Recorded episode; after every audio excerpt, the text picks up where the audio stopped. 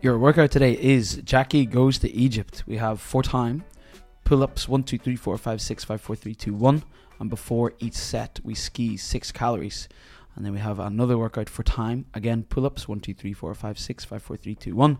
And before each set, we row six calories. So two workouts. We're doing pull ups and a bit of cardio. Is there a time cap on these? We'll have eight minutes on each piece. Ooh. We'll have a, a four minute gap between each workout. Nice. And how should I be hitting this? Is this like a max effort sprint, go, go, go, go, go? Or what way do I go at it?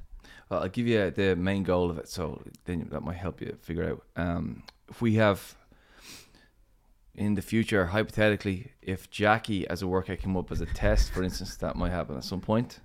We'd Yeah. like to be ready to go and give our best. This Uh-huh. is training for that.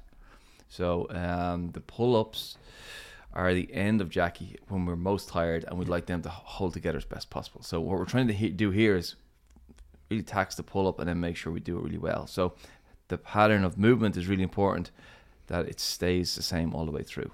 I feel like we've said Jackie loads. Do you want to explain what Jackie is to people who don't know? Uh, 1000 meter row, 50 thrusters with an empty barbell, and then 30 pull ups. It's an awful workout. It's nice though, as well. It's so hard. It's a hard one, yeah. Yeah. It is a hard one. The the empty bar thrusters are a head fuck. They're so deceptive. Yeah. yeah. Because you have to do them on broken or very close to. You ha- definitely have to go into a lot of pain.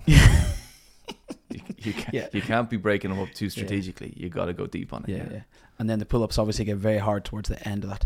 Um, so that's a kind of purpose behind the workout, right? That yeah, makes so, more sense. so therefore, like you do have to ski pretty fast to beat the cap. Yeah. you can't go too easy, and you Mm. do want to go into the pull-ups feeling like you've done some work before it. Yeah.